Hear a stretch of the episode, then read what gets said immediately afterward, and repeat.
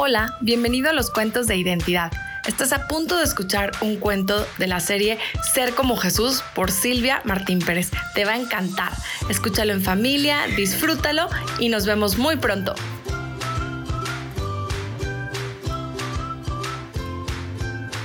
El globo azul por Silvia Martín Pérez. Érase una vez un rey muy guapo y de una figura hermosa con una estatura enorme. Este rey se llamaba Globo Azul. Él gobernaba en el país de los globos. Este país se caracterizaba porque había multitud de globos de muchos colores, tamaños, estilos, formas, clases. El país de los globos sobresalía de todos los demás, debido a que el rey Globo Azul gobernaba con gran autoridad y poder por lo que su fama era conocida por otros países lejanos.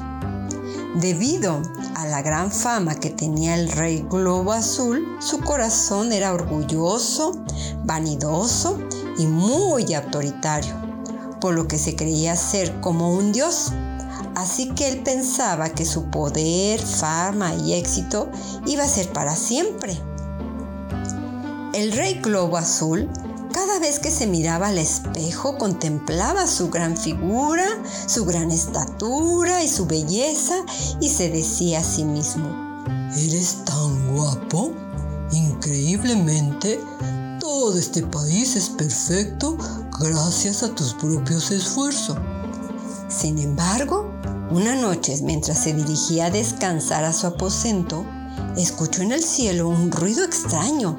Sin poder distinguir ¿Qué cosa estaba provocando ese extraño ruido? Inmediatamente, el rey Globo Azul mandó a llamar a su consejero, llamado Globo Blanco, para averiguar qué cosa era ese ruido. Cuando llegó el globo blanco, el rey Globo Azul le preguntó, Dime, ¿qué es ese ruido? El globo blanco le contestó, Mi rey, ese ruido es el anuncio que se acerca una gran tormenta de unas gotas muy pequeñas, como si fueran unas agujas finas y afiladas. ¿Y tú cómo sabes eso? ¿De dónde sacas esa idea? Le dijo el rey Globo Azul. El Globo Blanco contestó, Oh rey, es algo que siempre ha sucedido en el país del globo desde hace siglos. Este fenómeno se presenta cada 100 años y esta es la fecha que se va a cumplir el tiempo que se presenta esa tormenta. Por lo que le suplico a usted, mi rey, que no salga de su palacio hasta que haya terminado esta tormenta. Y además, comunicar a los habitantes de su reino que permanezcan en sus casas. Puedes mandar el comunicado a los habitantes de mi país, el globo, pero nadie puede decirme a mí qué debo hacer así que voy a decidir qué haré. Yo tengo el poder, por lo que todo está bajo mi dominio, le dijo el rey Globo Azul. Al escuchar la respuesta del rey Globo Azul, el Globo Blanco insistió. Oh rey, por favor, le ruego que considere mi humilde consejo y se quede en, en el palacio, aquí. Solo será un breve tiempo mientras pasa este tiempo de lluvia, con gotas como agujas finas y afiladas. Podría lastimarlo de tal manera que sería irreparable. Sin decir nada, el rey Globo Azul solo mira en forma déspota y enojado al globo blanco y con un movimiento de su mano le dijo que se saliera del aposento por lo que el globo blanco obedeció y salió del cuarto del rey globo azul, y prontamente mandó esa misma noche a sus súbitos comunicar a los habitantes del país del globo que no salieran de sus casas a partir de mañana hasta que pasara la tormenta de gotas muy pequeñas como agujas finas y afiladas. Y tal como lo había dicho el globo blanco, al día siguiente empezó a caer lluvias Sí, lluvia con gotas como agujas finas y afiladas. Que todo aquello que donde pasaban esas gotas se rompían, perforaban y destruían sin dejar nada bueno. El globo azul no hizo caso del buen consejo del globo blanco, porque su corazón estaba lleno de soberbia, creyéndose como un dios, por lo que decidió salir de su palacio.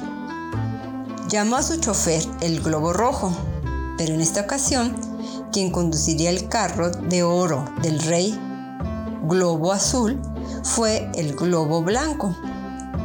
Y por orden del rey globo azul, recorrió el país del globo. Y a pesar de que el rey globo azul veía cómo las gotas de agua con agujas finas y afiladas destruían por donde ellas caían, le pidió al globo blanco que detuviera el carro de oro con la intención de salir de él.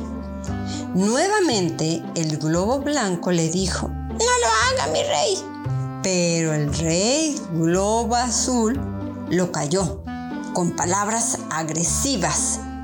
Enseguida, el rey Globo Azul abrió la puerta del carro de oro. El globo blanco lo veía a través del espejo retrovisor del carro de oro, sin perder su mirada de lo que el rey Globo Azul hacía. Cuando el rey Globo Azul se bajó del carro de oro una gota pequeña como una aguja delgada y afilada rozó su capa desgarrándola. Pero el rey globo azul siguió caminando sin dar importancia a tal suceso. Unos segundos más tarde, la cantidad de gotas pequeñas, delgadas como una aguja fina y afilada, eran innumerables que caían sobre la bella figura del rey globo azul. Inmediatamente se escuchó un silbido.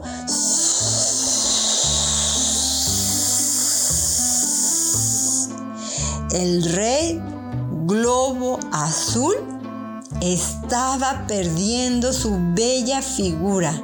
Sí, se estaba desinflando.